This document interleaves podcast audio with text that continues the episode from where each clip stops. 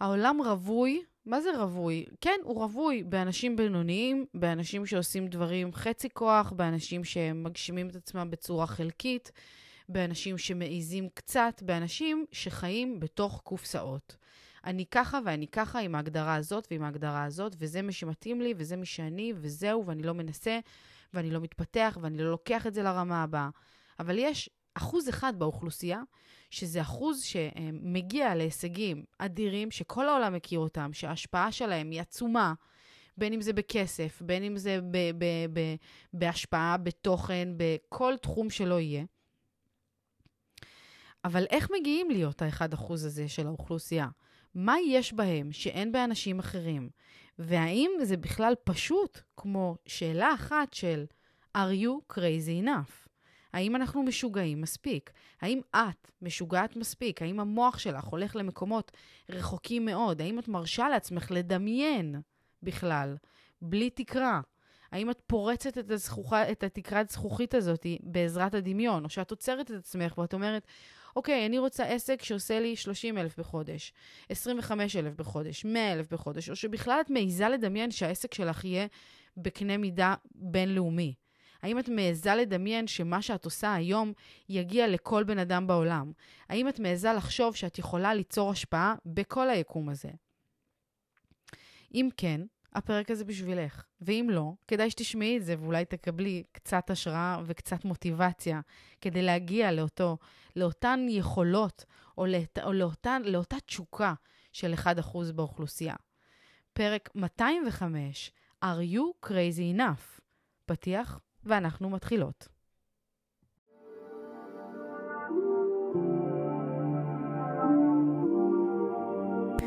ברוכות הבאות יקירותיי לפודקאסט אימפרית אמהות בצמיחה. כאן אנחנו מדברות תודעה, אהבה ואמת, בשילוב עם כל השיעורים והניסיונות והקשיים שאנחנו עוברות בדרך, הן באימהות והן בחיים בכלל. אז רגע לפני שאנחנו מתחילות, תפתחו את הראש, תנקו את המחשבות ותהיו מוכנות לצלול פנימה. הנה זה בא.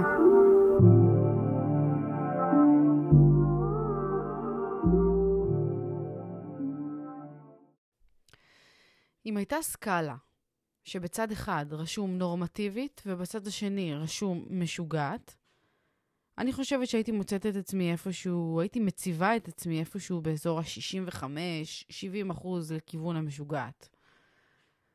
הראש שלי פועל אחרת.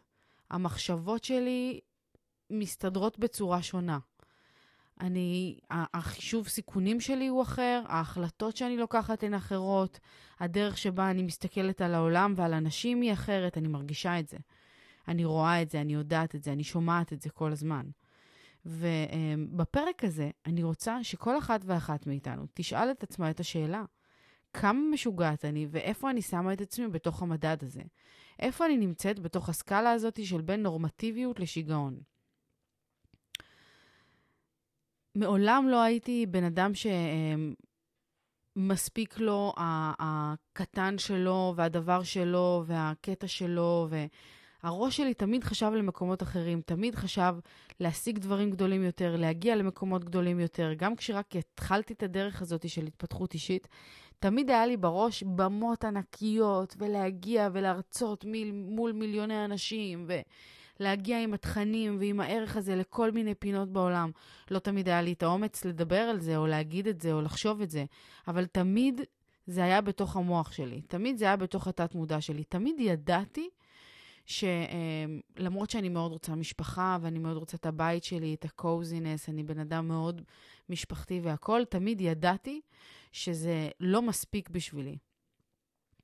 שהמוח שלי הולך לכיוונים אחרים, שאני רוצה להיות חלק מאותו אחוז קטן באוכלוסייה שיש לו את האומץ ליצור שינוי בעולם, ליצור השפעה מסיבית בעולם, להזיז פה משהו. הרגשתי את זה בזה שאף פעם הדברים לא הספיקו לי, אף פעם לא משנה מה עשיתי ואיך זה היה, המוח שלי תמיד חשב רחוק יותר, תמיד חשב גדול יותר, תמיד חשב איך זה יקרה יותר חזק, יותר מהר, יותר... אבל לא בהכרח בהיבט של כסף. כסף זה לא היה האישיו שלי, האישיו שלי היה בהיבט של השק... השפעה. אני תמיד הסתכלתי על הדברים באיך אני אצור את ההשפעה הגדולה ביותר. ומה אני צריכה לעשות כדי שההשפעה הזאת תושג. ובפרק הזה אני רוצה שכל אחת מאיתנו תחשוב לעצמה איפה היא מציבה את עצמה על הסקאלה הזאת. איפה היא נמצאת בין נורמטיביות לשיגעון. כמה היא מסתכלת על החיים שלה מהצד ויכולה להגיד שהיא חיה קרוב לנורמה, רוצה את הדברים הקטנים שלה, רוצה לסגור את החודש, רוצה, לא יודעת מה, שיהיה לה את הבית הקטן עם המשפחה הטובה וכל אה, החיים הפשוטים האלה, או שהיא מאמינה וחושבת שיש בה את מה שצריך כדי להיות אותו 1% של האוכלוסייה שהולכים ליצור שינוי מטורף בעולם. כמה זה בכלל מדגדג לה בבטן? כמה זה בכלל נוגע בך באיזושהי נקודה? האם כשאני מדברת על הדבר הזה, זה מעלה בך איזושהי מחשבה צינית ומרחיק אותך לגמרי מזה, או שלהפך, זה אומר לך, גם אני ככה, גם בי זה נוגע, גם אני חושבת למקומות הרבה יותר גבוהים ממה שכרגע מתאפשר לי, או ממה שכרגע הסביבה אומרת לי שאני יכולה. האחד אחוז הזה של האוכלוסייה, כל האנשים האלה שאנחנו מסתכלות עליהם ואנחנו אומרות, אוקיי, איך מגיעים לדבר הזה? איך מקימים חברה כמו אמזון? איך הופכים להיות אילון מאסק? איך הופכים להיות ביל גייטס? איך הופכים להיות ביונסה? איך הופכים להיות אופרה ווינפרי? איך הופכים להיות כל אותם אנשים שעשו משהו אדיר בעולם, ולא משנה באיזה תחום זה, וההשפעה שלהם היא כל כך מסיבית, שהם רק פותחים ציוץ באינסטגרם, בטיק טוק, באיך קוראים לדבר הזה, בטוויטר, או מעלים איזשהו סטורי באינסטגרם, או אומרים איזה משהו, ומיליונים של אנשים שומעים את מה שהם אומרים, מקשיבים להם, צורכים מהם ערך, לומדים מהם, גדלים מהם. ולא משנה באיזה תחום הם נמצאים, בין אם זה אומנים, ובין אם זה אה, אה, טכנולוגים, ובין אם זה מדענים, ובין אם זה וואטאבר שלא יהיה. כי הרי אין שום מקצוע בעולם, אין שום תחום בעולם שלא תשימו עליו את האצבע, שאין בן אדם אחד שהוא מאוד מאוד מאוד טוב בדבר הזה. נדל"ן, אומנות, אה, אה, אפילו מקעקעים, אפילו כל תחום שהוא, יש בן אדם אחד שתסתכלו עליו שנמצא בראש הפירמידה, שהיה חייב להיות מאוד משוגע כדי להגיע למקום הזה. לא יודעת מי מכן אה, שראתה או מכירה את הסדרה בנטפליקס על אדם ניומן, שנקראת WeWork, נראה לי. We are WeWork, ככה נקראת הסדרה, חפשו אותה בנטפליקס. ולא יודעת אם אתן מכירות את הסיפור של WeWork לעומק. אני שמעתי עליו ככה בגדול, ואף פעם לא באמת הבנתי אותו עד שלא ראיתי את הסדרה, אז קודם כל זה מאוד מעניין. אבל דבר אחד שתפס אותי בסדרה הזאת, זה ש... אספר לכם ככה בנקודה, שאדם ניומן הוא, הוא ישראלי, והוא פתח אה, חברת ענק ששווה, הייתה שווה, בשיא שלה הייתה מוערכת ב-47 מיליארד דולר, בשיא, שזה כאילו מטורף. זה פסיכי על כל המוח. ואדם הוא היה בן אדם מאוד שנוי במחלוקת. בן אדם שאנשים, הוא כאילו סחף אנשים, הוא היה מאוד כריזמטי ומאוד כאילו סוחף, והיה לו את הקסם הישראלי ששיגע לאמריקאים את הראש, אבל מצד שני, אנשים ראו אותו כפסיכי על כל המוח. כאילו, שהרעיונות שלו הם משוגעים, הוא ניסה כל מיני דברים לפני שהוא הגיע ל-WeWork, ולא הדברים, הדברים לא הצליחו לו, ולא לקחו אותו משקיעים, ולא... אנשים לא ראו בו הרבה מעבר לשיגעון. עד שהאנשים הנכונים כן ראו בו את מה שהיה צריך לראות, והוא הגיע לסדרי גודל שאנשים לא הגיעו אליהם לפני. ואחת הסצנות שזכורות לי במיוחד מהסדרה הזאת, זה איזשהו משקיע יפני שנכנס לתמונה, קוואסקי משהו, איזה שם יפני פסיכי כזה. וכל פעם שאדם אה, הגיע אליו עם איזשהו רעיון, הוא היה צריך אותו כדי שישקיע מיליונים של דולרים לתוך הפרויקט הזה של WeWork. וכל פעם שהוא הציע לו את הרעיון, אז קוואסקי הזה אמר לו, not crazy enough. כאילו, הרעיון לא מספיק מטורף. הצעד הזה שאתה רוצה לעשות, ההחלטה הזאת שאתה רוצה לקחת, היא לא מספיק מטורפת. תגדיל את זה. תעצים את השיגעון, תעצים את הטירוף, תסתכל יותר רחוק, תפתח את הקופסה, צא ממנה עוד.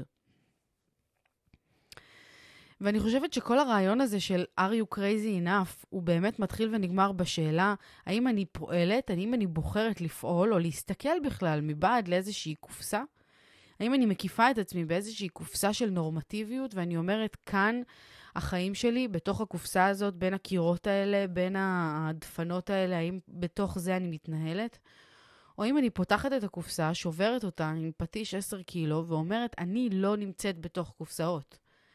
אני לא חושבת בצורה נורמלית. אני לא אומרת, בוא נתחיל מקטן, בוא נתחיל, נעשה ככה, ואז נתגלגל, ואז נתחיל, ואז... אתמול ישבנו אצל חברים שאנחנו מאוד אוהבים, וצצה פתאום איזושהי, איזושהי הזדמנות, איזושהי אה, הצעה, איזשהו, אני חושבת שאולי הזדמנות זה כאילו הדבר המייצג הטוב ביותר, של, איך אני אסביר את זה בצורה מספיק טובה?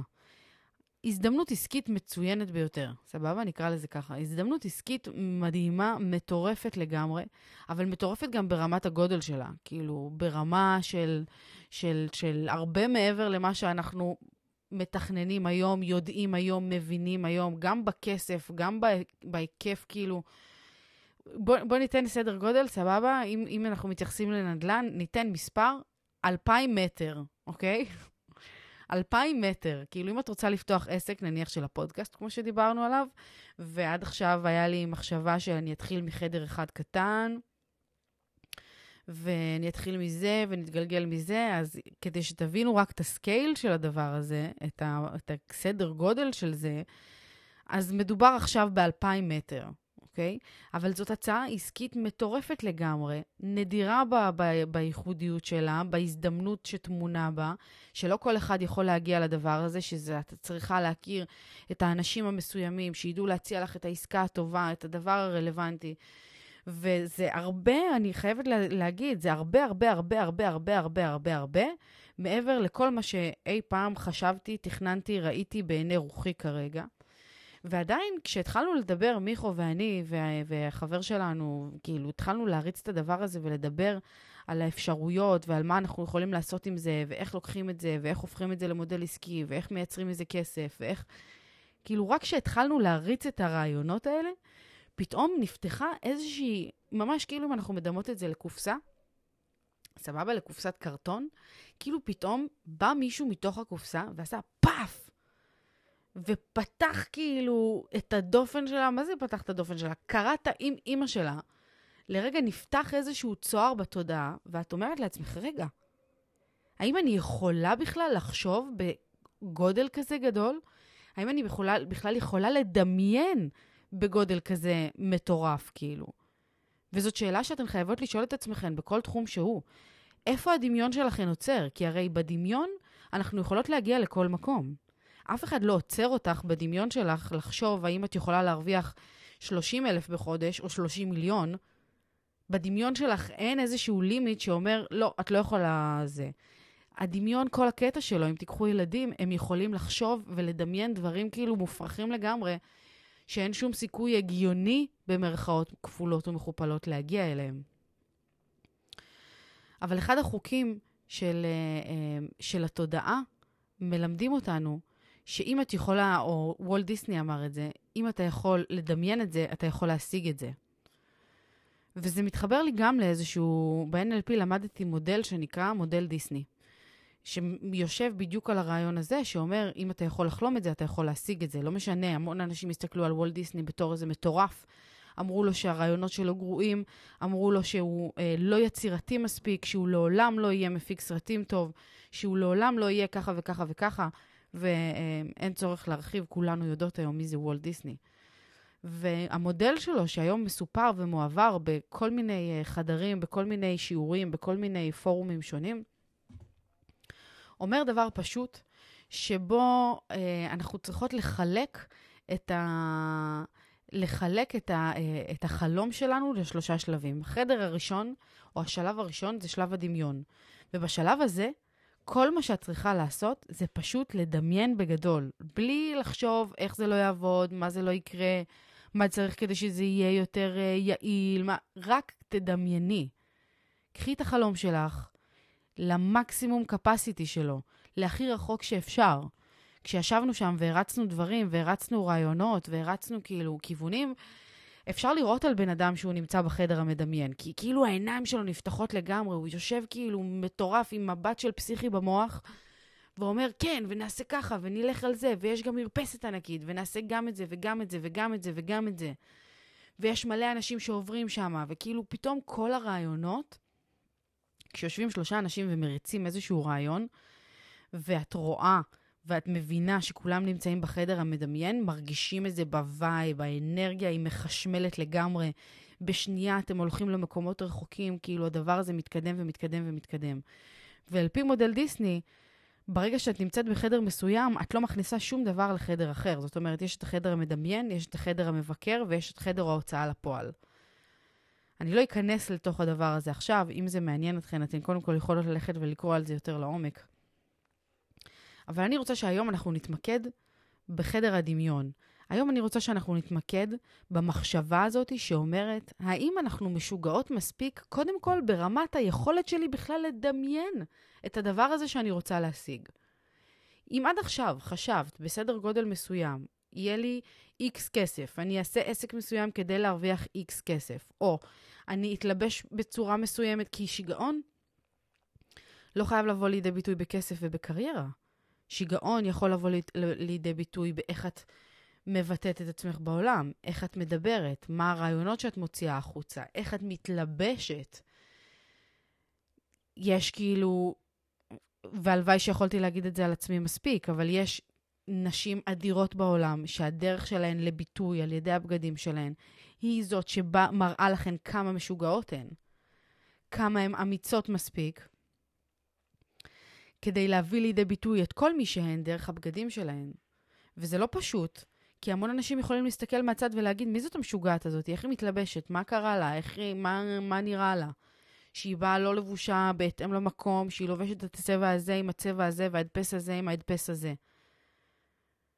אבל דווקא אלה שמעיזות להתלבש בדיוק כמו שהנפש שלהן מבקשת, בצורה הכי משוגעת, הכי מחוץ לקופסה, מתוך המחשבה, וזה קראתי ב... אמ, אני שואבת המון השראה לזה מתוך אמ, אינסטגרם של שני מזרחי, שהיא גם חברה יקרה שלי, שהיא בלוגרית אופנה, שבדיוק מביאה לידי ביטוי את הדבר הזה, את הרעיון הזה, של... פעם היא כתבה את זה, של החיים קצרים מדי בשביל להתלבש משעמם. וזה אדיר בעיניי, זו דרך אדירה בעיניי להביא לידי ביטוי את השיגעון שלך, להביא לידי ביטוי את מי שאת. באמת, בלי להתנצל על זה, בלי להקטין את זה, בלי להנמיך את זה, בלי להגיד, זה יותר מדי, אני יותר מדי, אני תופסת יותר מדי מקום, אני... לא. שאני לוקחת את זה למקום שלה דרך העניין הזה של ביטוי, דרך העניין הזה של בגדים, וזה אדיר בעיניי, ושיגעון יכול לבוא לידי ביטוי בכל צורה אפשרית. יכול לבוא לידי ביטוי בדרך שבה את יוצאת עם גברים, בדרך שבה את מציגה את עצמך במערכות יחסים. האם את שמה את עצמך בפרונט ואומרת, זאת אני, עם כל החסרונות שלי, עם כל היתרונות שלי, לא מתביישת בזה, לא מנמיכה את זה, לא מקטינה את זה, חושבת בענק.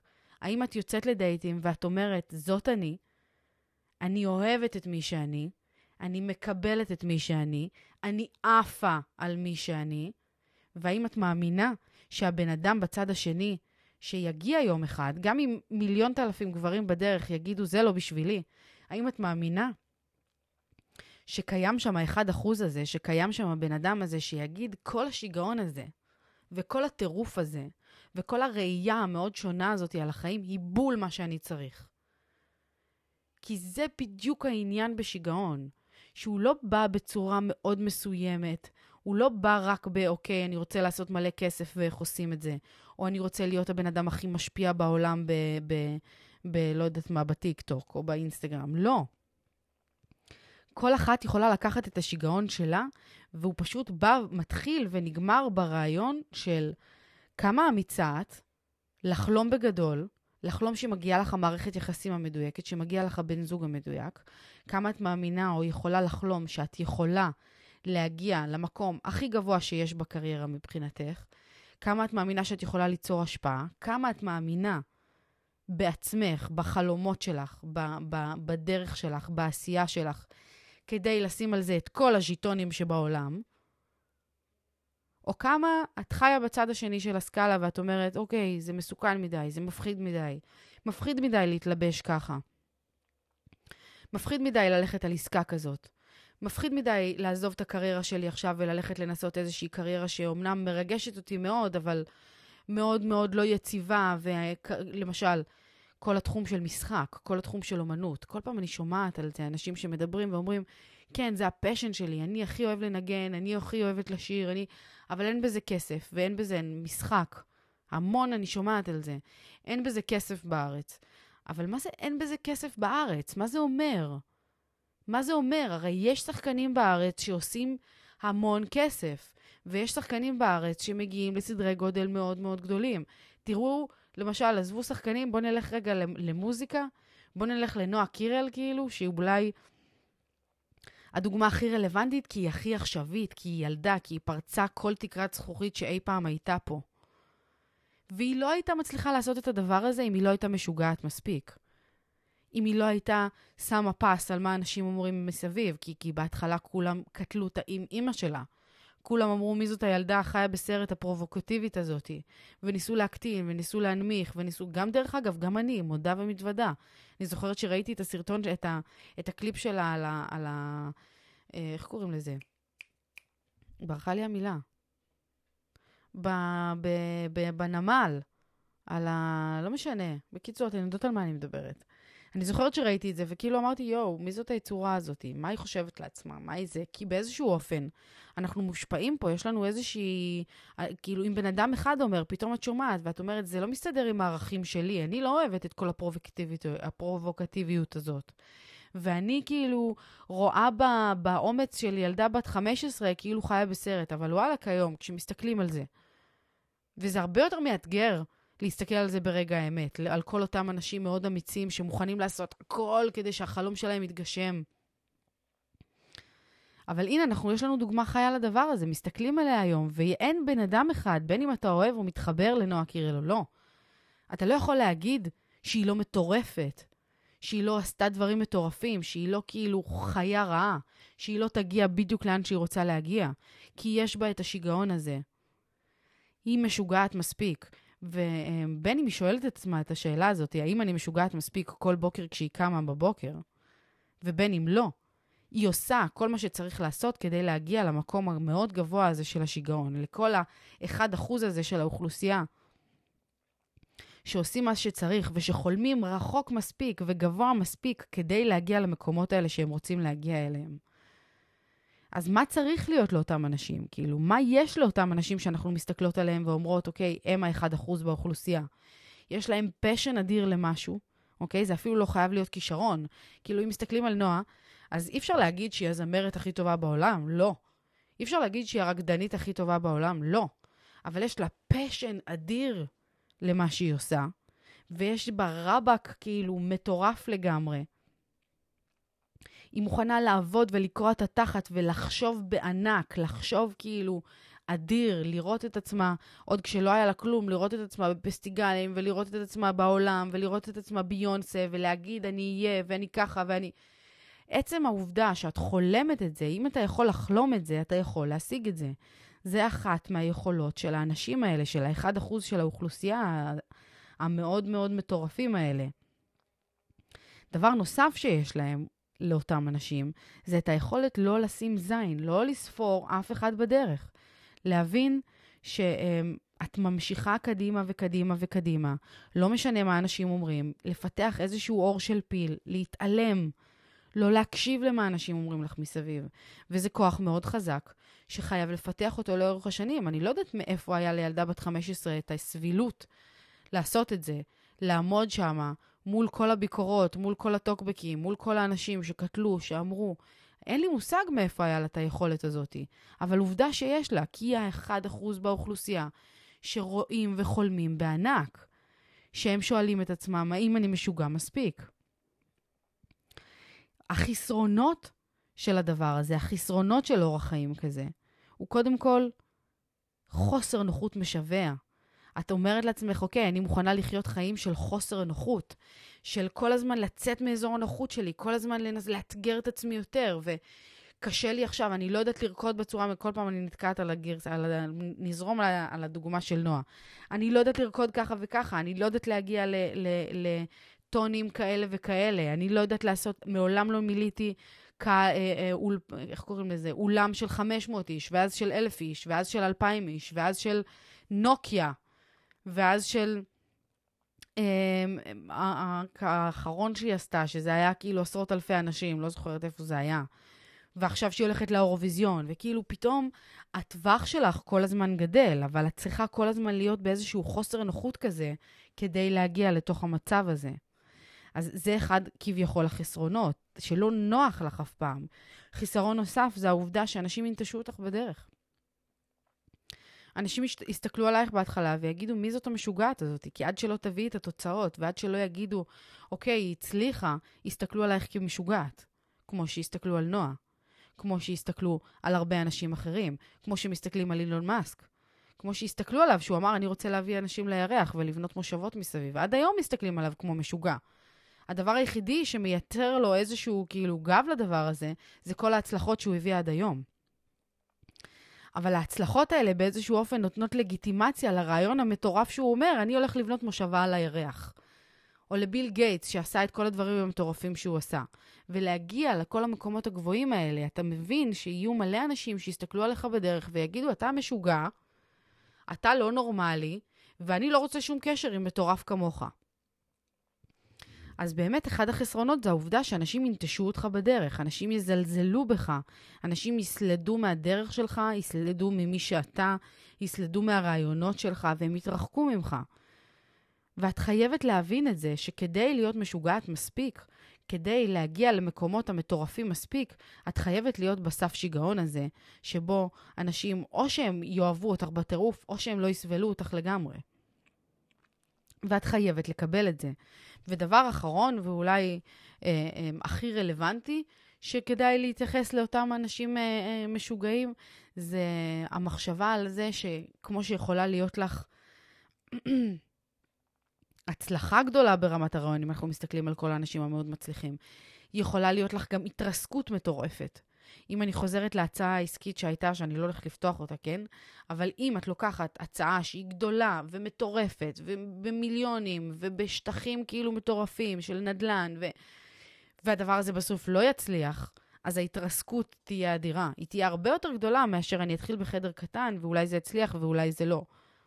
מצד שני, וזה גם משהו שמיכו אמר לי אתמול בדרך, בין אם זה יצליח ובין אם לא, אני לעולם לא אהיה אותו בן אדם כמו שהייתי לפני שיצאתי למסע הזה. גם אם את יוצאת לאיזשהו מסע ואת אומרת, אוקיי, שנתיים שאני שמה את כל מה שיש לי, את כל האנרגיה, את כל המשאבים, את הכל, את הכל, את הכל, והדבר הזה לא קורה כמו שהיית רוצה, את לעולם לא תהיי את אותו, אותו בן אדם שהיית בתחילת הדרך. ופה מתחיל הספירה של היתרונות של הדבר הזה. האפשרות להיות, להגיע לאיזשהו state of mind של התפתחות אישית מטורפת, כל הזמן, תמידית, כל יום, כל רגע, כל שעה, כל שנייה. האפשרות להיות בן אדם שמשנה את ההיסטוריה, שמשנה את האנושות, שמשנה את העולם כמו שאנחנו מכירים אותו היום. להיות מספיק משפיעה, מספיק חזקה כדי להביא לידי ביטוי את כל השיגעון שלך, ייקח אותך למקום שבו את משנה את האנושות. לא משנה מה את עושה. זה ישנה את העולם כמו שאנשים הכירו אותו עד היום. וכמובן שיתרון מרגש במיוחד זה להבין שאת יכולה להגיע למיצוי או למימוש אדיר של הפוטנציאל שלך. לחיות חיים באקסטרים, לחיות חיים מטורפים שבהם אין שום דבר שיכול להגביל אותך, או שום רעיון הוא לא מטורף מדי, אלא השאלה היחידה היא האם הוא מטורף מספיק, ולהבין שאלה אחת פשוטה של למה, למען השם, אנחנו חיות פה בכלל. כש, כשהרעיון הזה כאילו עוד ישב לנו במוח ונסענו אתמול באוטו, והתחלנו כזה, התרגשנו מאוד סביב זה, ומיכו המאוד אה, אה, הגיוני לעומתי, שאני המוח שלי הרבה פחות הגיוני משל מיכו, אני הרבה פחות חושבת בהיגיון, אני הרבה פח, יותר מונעת מתוך רגש, ומה שכאילו נראה לי מגניב, ומה שנראה לי טוב, ו... יש לזה יתרונות ויש לזה חסרונות, כן? זה... אבל אם יש לך את השילוב המדויק של הבן אדם שיודע לתפוס, להוציא את הרעיון הזה לפועל, לקחת אותו, לחזק אותו, להשתמש בכל האנשים מסביב כדי לחזק את זה, אז זה כוח על. אבל אתמול כשישבנו באוטו ונסענו וככה השתגענו באוטו והרצנו רעיונות ודיברנו על הכל, אז אמרתי לו, מיכו, למה אנחנו חיים פה בחיים האלה? למה הגענו לעולם הזה? למה הגענו לפה, למציאות הזאת, עם היכולות האלה, עם הניסיון הזה, עם הדרך הזאת, עם התכונות האלה? למה הגענו לפה, אם לא בשביל להתפוצץ על החיים ולעשות דברים משוגעים? למה? למה את מתעוררת בבוקר כל יום בשביל חיים מאוד קטנים, מאוד פשוטים, מאוד זה, לא שיש בזה משהו רע, כן? אבל אני רוצה שאת תשאלי את עצמך את השאלה הזאת. ואם את עונה לעצמך, זה מה שמספיק לי וזה מה שטוב לי, אשרייך. ברכה. לא סתם ה-1% של האוכלוסייה הוא 1% ולא 99. אבל אני רוצה שאת תעיזי לשאול את עצמך את השאלה של למה באת לפה לעולם, אם לא בשביל להתפוצץ על החיים האלה, אם לא בשביל לעשות את מה שאת עושה הכי טוב, הכי חזק, הכי עוצמתי. ואת השאלה הזאת את יכולה לקחת לכל תחום בחיים שלך. זה לא חייב להיות, ואני חייבת להזכיר ולחדד את הנקודה הזאת. זה לא חייב להיות בקריירה מסוימת, זה לא חייב להיות בסכום כסף מסוים. להיות משוגעת מספיק זה עניין תודעתי. זה איך את מסתכלת על החיים, איך את מסתכלת על העולם, כמה את מאמינה שאת יכולה להשיג כל מה שאת רוצה, כמה את מאמינה בחלומות שלך, כמה את מפתחת אותם, כמה הדמיון שלך בכלל פתוח. כמה את מאמינה שמגיע לך את הזוגיות הכי טובה, ומגיע לך להרגיש הכי טוב בגוף שלך, ומגיע לך לעבוד בעבודה הכי מספקת, ומגיע לך שהעולם ידע, מגיע לעולם, דרך אגב, לדעת את כל מה שאת יודעת וללמוד את כל מה שאת עברת. מגיע לו. ומגיע לך את ההכרה סביב הדבר הזה. אז השאלה הבאה והמתבקשת והאחרונה שאני רוצה לשאול אתכן, זה באמת איך אנחנו מחזקות את השריר הזה? איך אנחנו מחזקות את שריר השיגעון? כי בין אם אני אלך על ההחלטה, אני עוד לא יודעת אם אנחנו נלך על, על ההחלטה המטורפת הזאת שסיפרתי לכן עליה ככה בנקודה ובריאיון. אני עוד לא יודעת, כי זה באמת מצריך המון המון המון ביצים, מה שנקרא, המון אומץ. המון משאבים, המון כוחות, המון שילוב של דברים. ואני רק יכולה להגיד לכם שהלוואי שנלך על זה, והלוואי שנהיה אמיצים מספיק וחזקים מספיק וביחד מספיק כדי לגרום לדבר הזה לקרות. כי אני מאמינה באיזשהו אופן שזה go big או go home. או שאת הולכת על דברים בגדול, ושמה על זה את הכל, ומתפוצצת על זה, ומאמינה שזאת האפשרות היחידה שלך, כן? לא עושה פלן B. פלן A, ובכל הכוח, בכל תחום שלא יהיה, או שלא. כי ברגע שאת שמה על עצמך עוד אופציות, ואת אומרת, אני אלך על זה בקטן, ואז אני אעשה את זה, ואז אני אנסה את זה, אז מראש את מש... משאירה מקום לכישלון. מראש את משאירה מקום לזה שזה לא ילך, וזה לא יעבוד, וזה לא יסתדר, ואני, ואני אפרוש בדרך. אז כמובן שכל הרעיון של הפרק הזה הוא מאוד קיצוני ועוד מאוד מוגזם, אבל גם אם תיקחי 10% מתוך הדבר הזה, גם אם תפתחי בעצמך 10% יותר שיגעון ממה שהיה בך עד עכשיו, עשית את העבודה. השתפרת, התקדמת קדימה בדרך שלך כדי להגשים את עצמך יותר, כדי להביא את עצמך בצורה הרבה יותר אותנטית, הרבה יותר חזקה, הרבה יותר עוצמתית לעולם הזה. אני רוצה שאת תצאי החוצה, מחוץ לבית שלך, ואף אחד לא יוכל לפספס את הנוכחות שלך בעולם. אני רוצה שאת תהיי מספיק חזקה כדי להרים את הראש שלך, מספיק בטוחה כדי ללכת זקופה בעולם ולהגיד, זאת אני, זאת האנרגיה שאני מביאה, זה, זה, זה ה vibe שלי, זה הקטע שלי, זה מה שמעניין אותי, זה מה שאני עושה. ואני לא מתביישת בזה, ואני לא מנמיכה את זה, ואני לא מקטינה את זה. אני רק מאדירה את זה, ואני רק מעצימה את זה. ואני מבינה שכל מה שאני ארצה לעשות, בכל תחום שלא יהיה, הוא אפשרי. כי אם את יכולה לחלום את זה, את יכולה לייצר את זה, אוקיי? אז השאלה שאת רוצה לשאול את עצמך כל בוקר היא, are you crazy enough? האם את משוגעת מספיק? האם אני משוגעת מספיק? האם הבוקר קמתי משוגעת מספיק? האם אני לוקחת את הרעיונות שלי לאקסטרים? האם אני מבינה שכשאני לוקחת את הדברים לאקסטרים, וגם אם זה עוד פעם, אני אומרת, ב-10% יותר ממה שהייתי רגילה לפני, את כבר הרבה יותר באקסטרים ממה שהיית לפני. ובזה אני הולכת לסיים את הפרק הזה. קחו את זה, תחשבו על זה, תשנו על זה, תתעוררו על זה, תשאלו את עצמכם את השאלה. האם אני משוגעת מספיק? are you crazy enough? ואנחנו נסיים וניפגש כאן מחר, ואני מבטיחה לעדכן אתכן מה יקרה עם הדבר הזה, עם הרעיון הזה, וכמה, ואם ואיך זה יצא לפועל, ומה. אבל אני מבטיחה גם לעצמי להמשיך לשאול את עצמי את השאלה הזאת, או להתחיל לשאול את עצמי את השאלה הזאת באופן קבוע, לפני כל החלטה שאני עושה, לפני כל, כל איזה צעד משמעותי שאני לוקחת. גם אם זה דברים קטנים וגם אם זה באמת דברים משמעותיים. אני מבטיחה לשאול את עצמי את השאלה הזאת, כי אולי היא תהיה היחידה שתניע אותי אל עבר המקום שאני באמת יודעת שאני צריכה להיות בו. אני אוהבת אתכן. תעבירו את הפרק הזה למישהי שחייבת בוסט של אנרגיה, בוסט של עוצמה. ועד אז אה, אה, ניפגש אלף נשיקות. צ'או.